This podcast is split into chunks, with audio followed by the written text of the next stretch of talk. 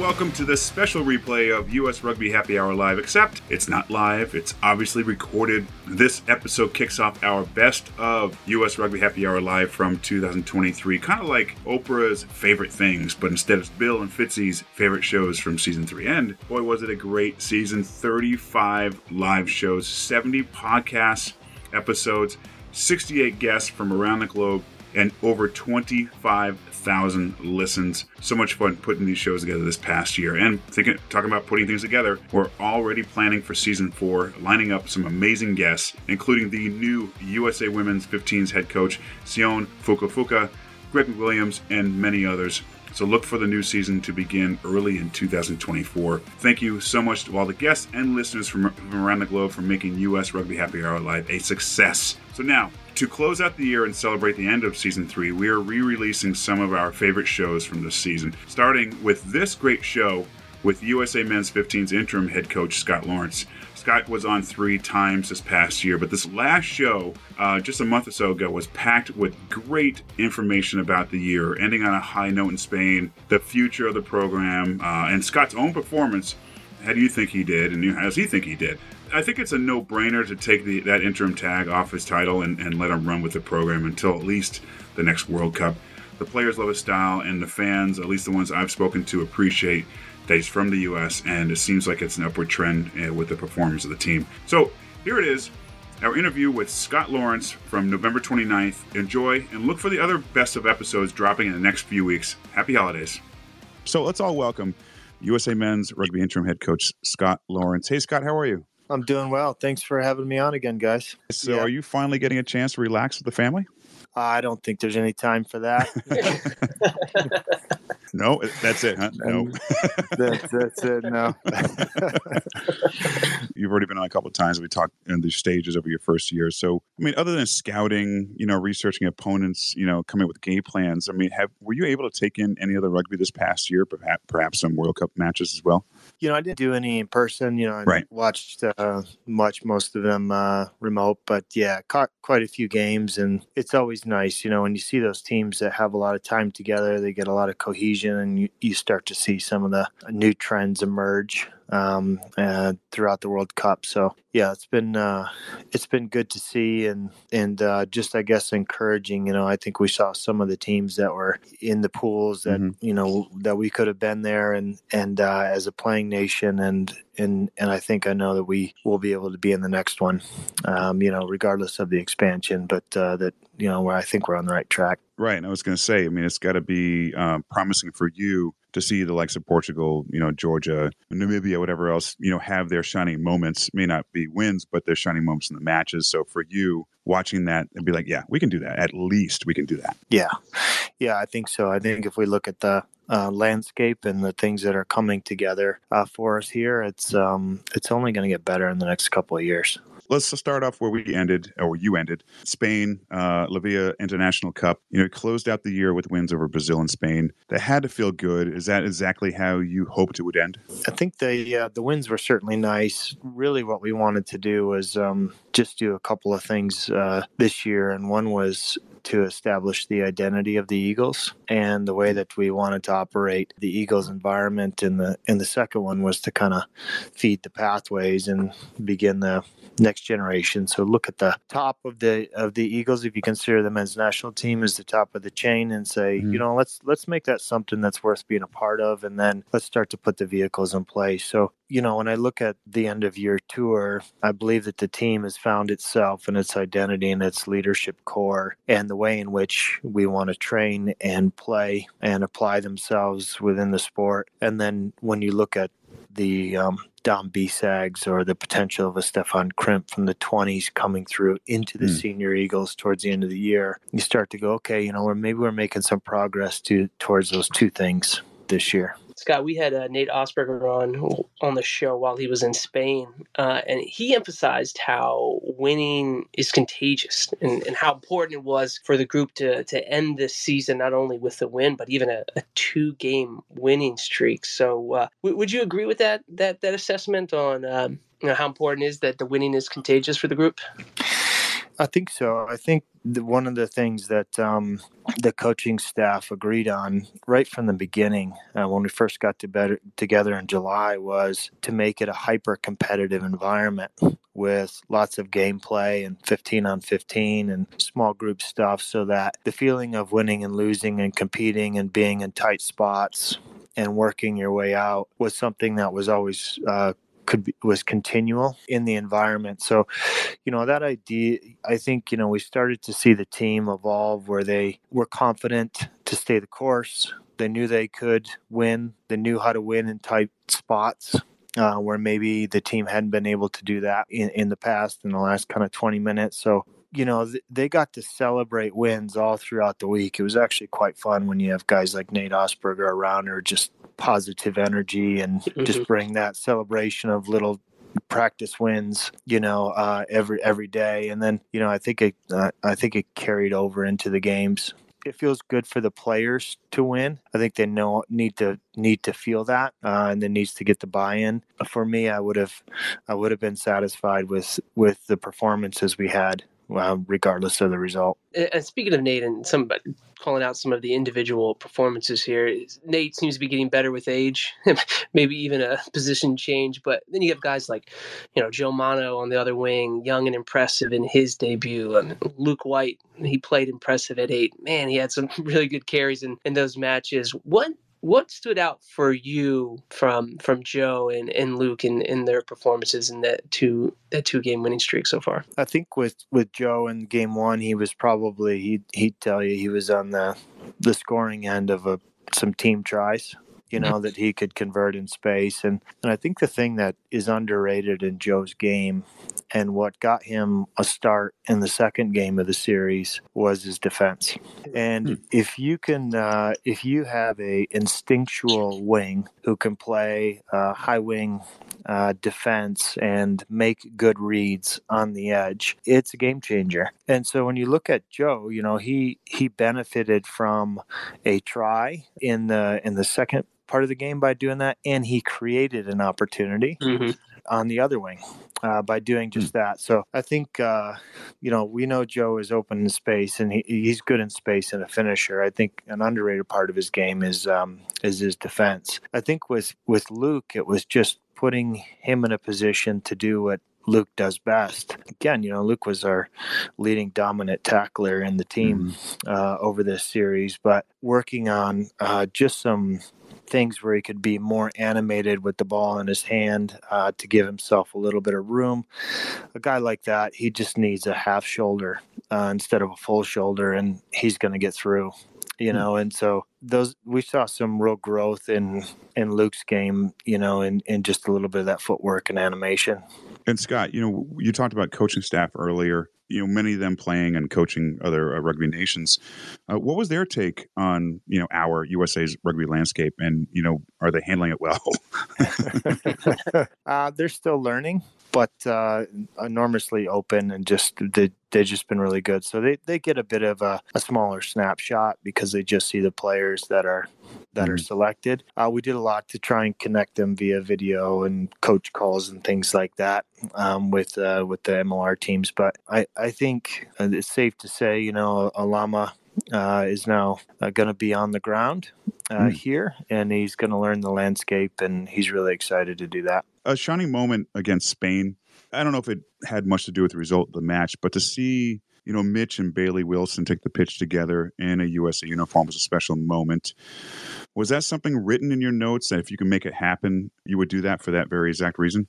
Not so much, you know. I think I mm. think Bailey earned right. earned his his you know his spot and he earned his cap and he uh, started that journey and um, you know he went all the way through tour uh, through Europe and you know, and then uh, got his game time in, in Salt Lake City. So we we didn't think about it, but it was, you know, I think you go through the capping ceremony at after a player earns their first cap. It's a you know kind of a private thing amongst the team, but mm-hmm. I will say it was a you know it was uh, Mitch was involved in it, and uh, it was a pretty special moment I think for everybody. Oh, absolutely, and I mean the last time they, they played on the same pitch together uh, outside of um, that last Utah was the MLR match when Mitch got his his butt rung and knocked out Yeah. in, in Yeah. front of family. So Yeah. in this instance, is much better.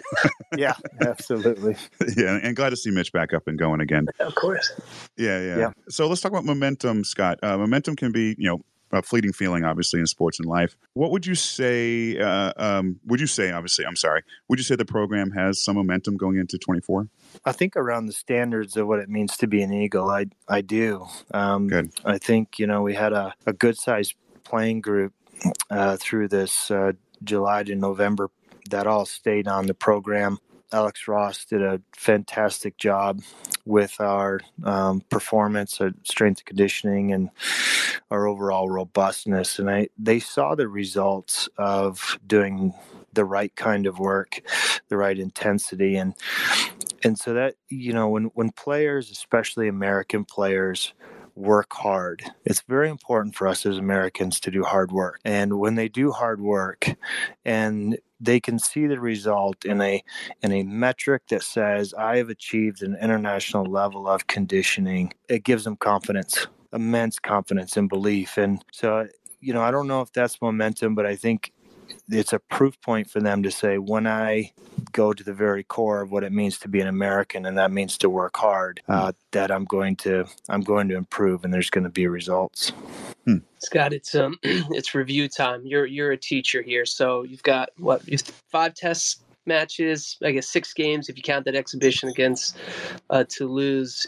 In your tenure as interim head coach, what grade would you give yourself? Wow, that's a great one. I'm going to say solid B. Yeah. Okay. Yeah, Yeah. B plus. Solid B. And go with that. Bill always got graded on a curve, so his grades were always inflated.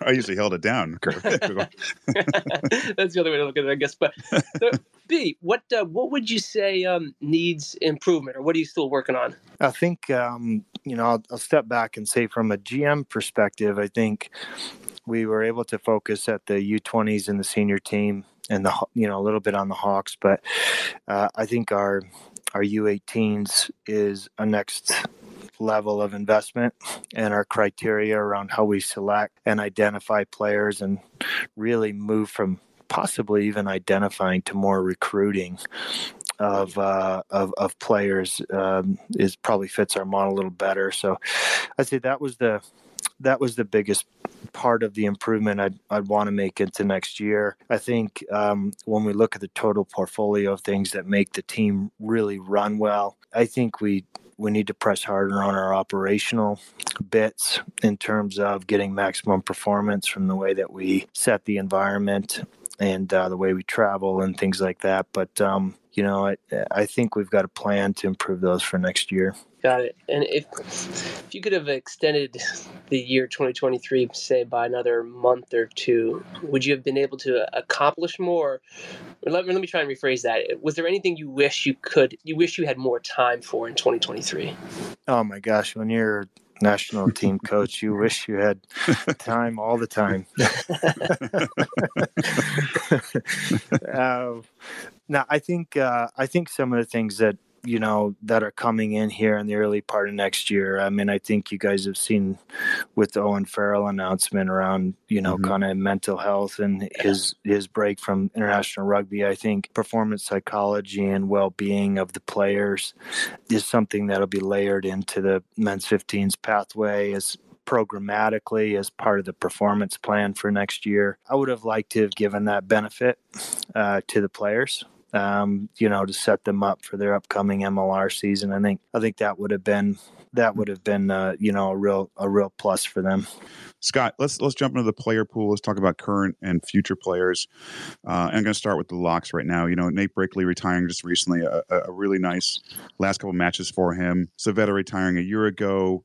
You know, how are we looking at the second row as far as prospects? I mean, how deep does it go beyond the point of like Greg Peterson, Cam Dillon, and others? Well, I think if you know if you look at kind of where we're looking, it's in that kind of lock six, highly athletic Hmm. back row um, going forward. So, you know, when you look at uh, Sam Golla, um, I think he's a nice a nice prototype of what uh, the way we see things uh, going forward. I think uh, we saw a lot of growth uh, from CC Mahoney Mhm. um, in uh, in this in this year and in the campaign. I think there's a number of kind of lock prospects that are have been signed into the MLR this year.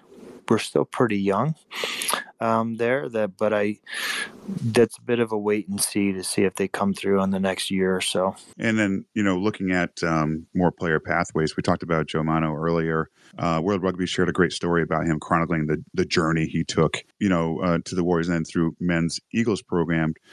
It seemed like he was almost done on his dream at one point to play top flight. You know, it Yeah. seems like there are others like Joe Mano, like as well, players out there in the U.S. trying to get discovered. Have you noticed many players like that? Yeah, I mean, I think the um, you know the the other guy that's that's like that that uh, could have easily started in place of Joe was a really tough decision was Ina Futi. Oh, yeah. Um, you know, in Seattle. You know, if you listen to Ina's uh, story, he'll tell you, you know, he was almost forgotten there. Mm. You know, in Seattle, and then and showed back up, and he's he's a wonderful talent. But um, you know, I, I think there's always, even though we we're not uh, completely amateur anymore, I think there's, I think the scouting networks and the identification domestically, even for professional teams and for the national governing body, I think we still got plenty of players that are slipping through the cracks. So it's incumbent on us to have a really solid athlete management.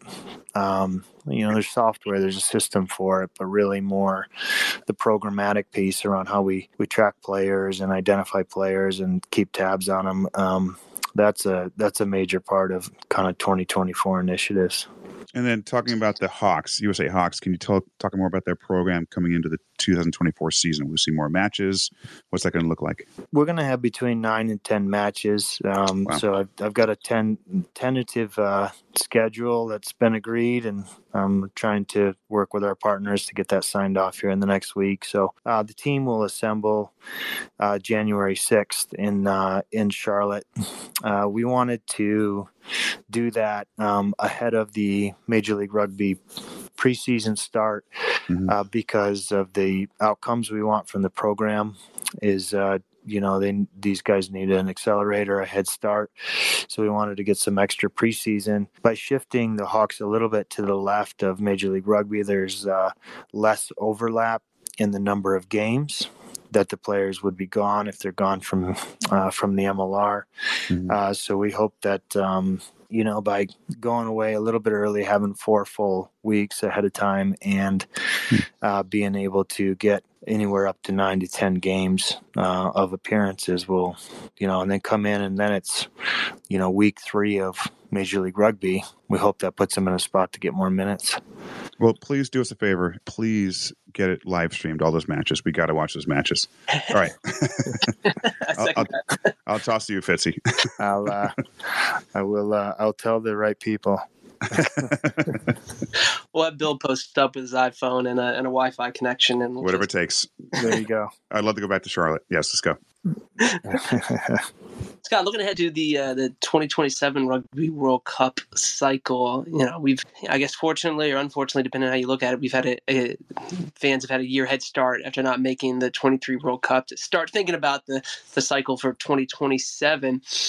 I guess in terms of, you know, I guess the the question was based around fans, but can fans what can they anticipate? Will we see a balance of new players getting time and finding the core 23 for qualifiers, or is it, or is it more important to get kind of a core group playing together more than before? You know, kind of lots of minutes together. Yeah, I think um, we're gonna have a, a nice full test schedule next year, um, and we'll we'll continue to do like we have uh, now. You know, you need a core uh, group of players, some of which will be involved in 27, and some of which will not. That need to establish the learning and, comp- and competitive environment for the other players that are being introduced into it.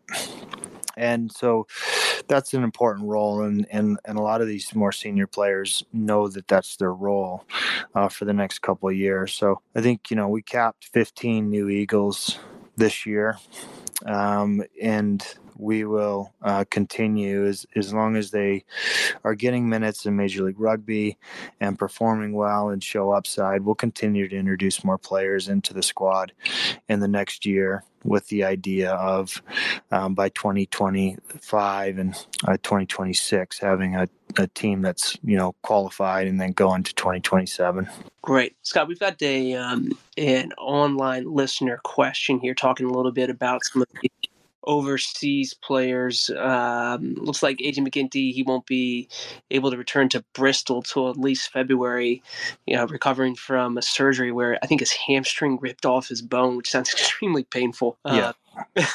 And then, of course, uh, Ruben DeHaas recovering from his ACL surgery. Although it sounds like he had the same surgeon who fixed the ACL of Kolisi, and then four or five months later, he was playing in the Rugby World Cup. So, yeah, I, I, I, guess the question there is like, what's the plan to bring them along? Is it to kind of slowly to make sure they're they're healthy and, and can contribute meaningfully? Yeah, I think so. I mean, our our next really international window access to the players isn't until July of next year. So their return return will be well in advance of that and working with their clubs. And, you know, I expect them to have a few months under their belt as long as they stay healthy uh, for an opportunity to be selected next year. Nicely done. Uh, okay, let's go to our first listener, um, Aaron. Aaron Castro, you're out there, man. How you doing? Scott. I know you're gonna hate me because we work together sometimes, but um. Oh boy. um. So, what is your view, I guess, on talent ID and and when is it time for players to develop? Because I I think most of the time when I look at players in Europe and all these guys that you know make their professional debut at 19, for every Marcus Smith or Owen Farrell, there are hundreds of players that end up playing 10 games and never make it as professionals. Yeah, um, mine was much smaller scale, but I had a disastrous U20 campaign by picking the squad early and not introducing new players and new competitive um, was a major change. Would never do that again. And that's why every Eagles assembly has more players in it than the ones that'll actually get on the plane to go to the game. Is you know you need to have a wider net um, and you need to create competition and reward for good performance and in, in the training environment. So i think the big thing is is not necessarily around rigid criteria.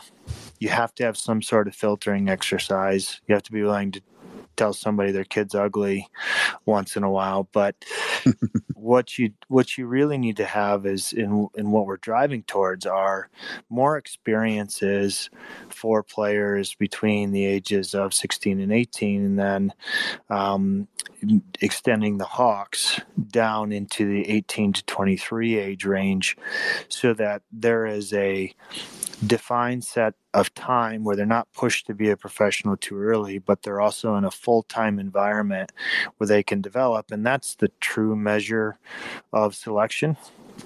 Um, right now, we're kind of saying we're trying to pick these players, and they're kind of they're kind of spread out, and some are in good programs and others are in better programs and and I think the big thing is to, to provide the experiences for them um, so that you can actually get a wider pool of of players in and see how they matriculate.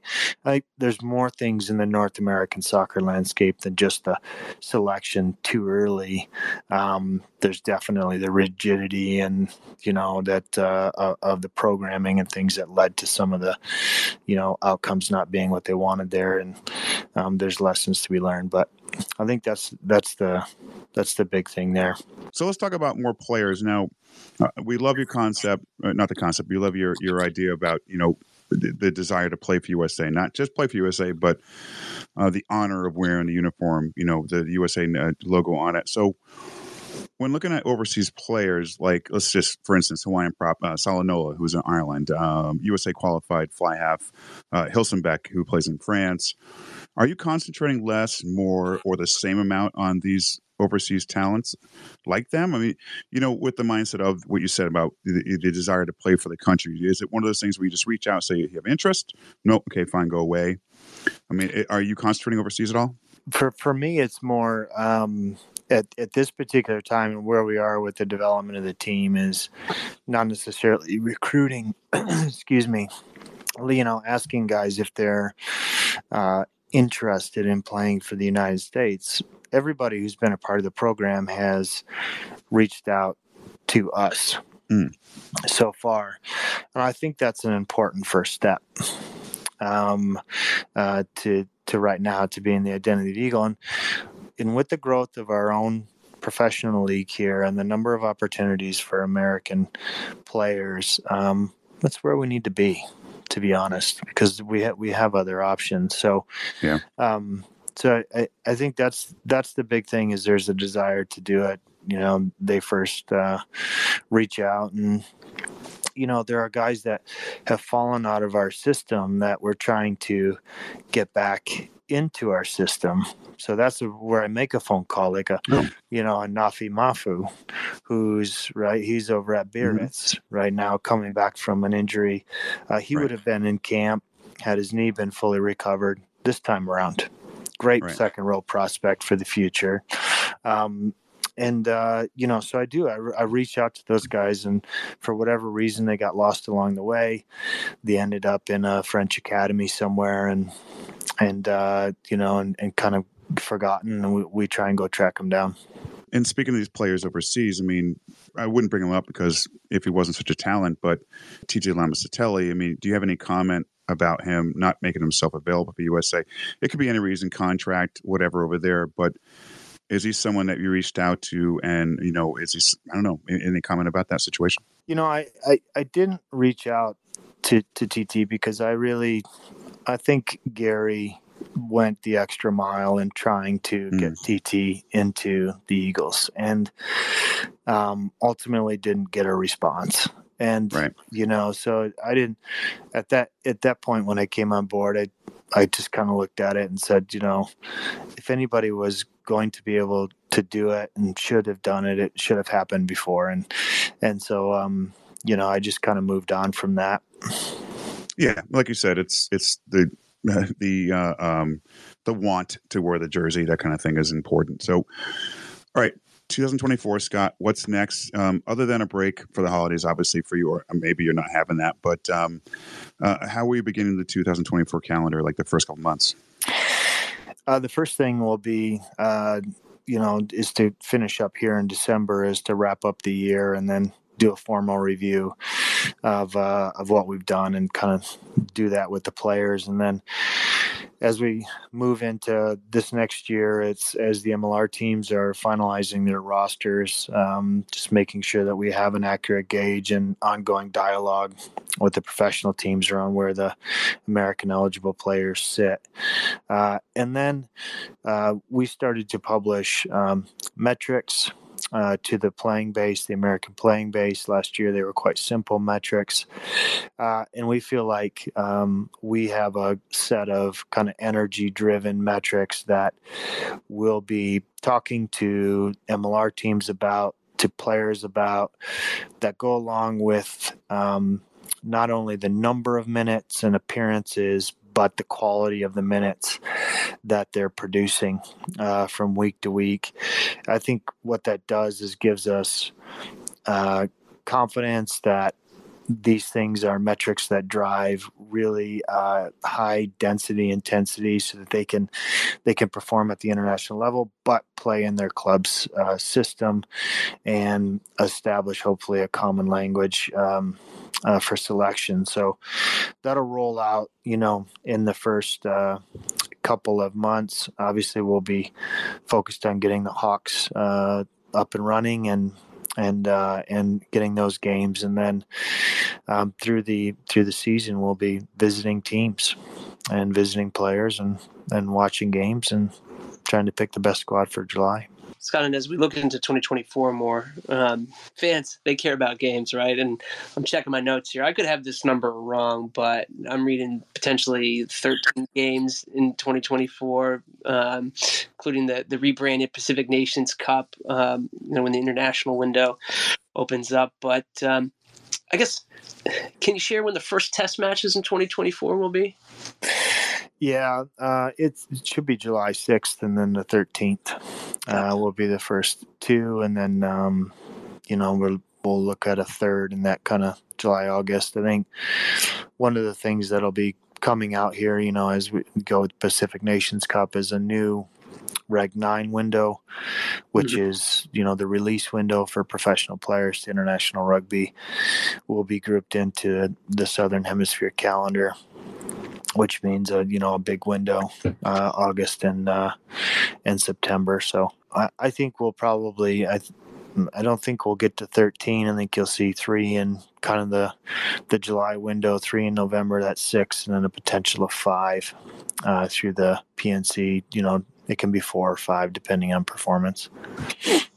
So, Scott, uh, one or two more questions for you. I want to touch on MLR with you really quick. Um, obviously, you have history with MLR any worry about the conflict with the July playoffs and the July international window, and how will that be handled? Sure, I think um, um, definitely. I wouldn't say a worry, but it is something we have to work through. It, it's uh, it's inevitable. It's a it's a professional league that needs to that's providing players professional opportunities and needs to be commercially viable. Um, so there's there's reasons for for the schedule change on the Major League Rugby side. On the international rugby side, it you know what it means is between now and one week before July 6th, we won't see the players uh, in camp.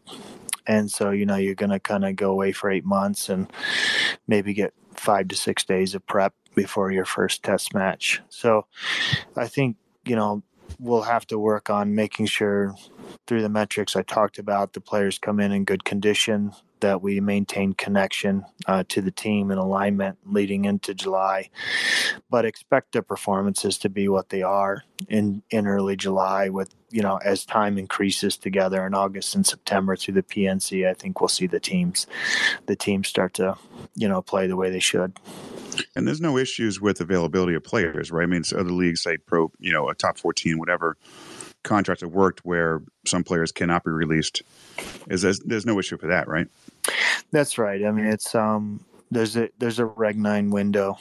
Okay. Um, yep, and which says you know we notify all the leagues ahead of time, but you know on the other hand, you there's always human behavior is what it is, and sometimes there's things said to players you know, about yeah. renewal of contracts and things, and that certainly happened in the past, you know. Uh, you know, again with MLR, with your history with rugby ATL, or you know Atlanta, generally speaking, with other clubs, uh, what's your take on Atlanta losing an MLR franchise? I mean, that's a tough break. I think it's uh, it's it's it's disappointing for the for the city here. I think, uh, and you know, kind of the playing community. I think the fan community um, that got around the team. I think obviously the um, the Rattlers were you know that group of fans mm-hmm. were were uh, were a great group, and uh, I think you know that that that part of it's a bit sad. I think you know the 404 well, it turned into a different name, but at the time it was the 404 Academy, and right. and what you know what we were doing there. I think you know I think that part uh, will certainly be missed. But I think the thing that's really dawned on all of us is you know with the passing of Marcus Callaway and ultimately right. what that meant for Atlanta, and then then the passing of Bill Webb and what that meant for Toronto, and you know these those are two men who are just absolutely, you know, um, the best human Mr. beings on the planet, you know, and, and, uh, you know, you, you lose them and there's more, there's a lot of other things that go with it. So, um, it's disappointing, but it's it's even more disappointing, um, you know, for for Toronto, um, right? You know, and and what's happened there. Yeah, I wish we had more time to talk about that, but I, Scott, I, I did one final question for you. Um, and this is more just around the America's Rugby Championship. But uh, it, I'm hearing rumors that potentially that's coming back, but more as a U23 level style competition. I, I don't think the uh, the ARC in its form. What I have seen is some um, some potential for some kind of U twenty three um, competition with inside of what's called uh, RAN. So you know, mm-hmm. um, and uh, and I think there's an opportunity for that. I I think for us, the way we're approaching it is it's another opportunity for our U20s uh, to play. We we obviously have an ambition to go back to the Junior World Trophy again this year, um, and so uh, time together, starting in May, will be critical, and I think it'll fall into that window. All right, Scott. Listen, man, that's all we have. All the time we have. Um, I mean, if if we had to say it all over again, uh, we would strip the interim tag off your title because one, it's a mouthful when introducing you, and two, because you and really pretty much every USA fan um, believes you deserve it. So, uh, seriously, good luck in this next 2024, not just for the team alone, but for you as far as head coach. Um, and we really do looking forward to talking to you again soon. All right. Thank you guys. Thanks for having me on. All right. Thanks, man. Enjoy the holidays. You do too.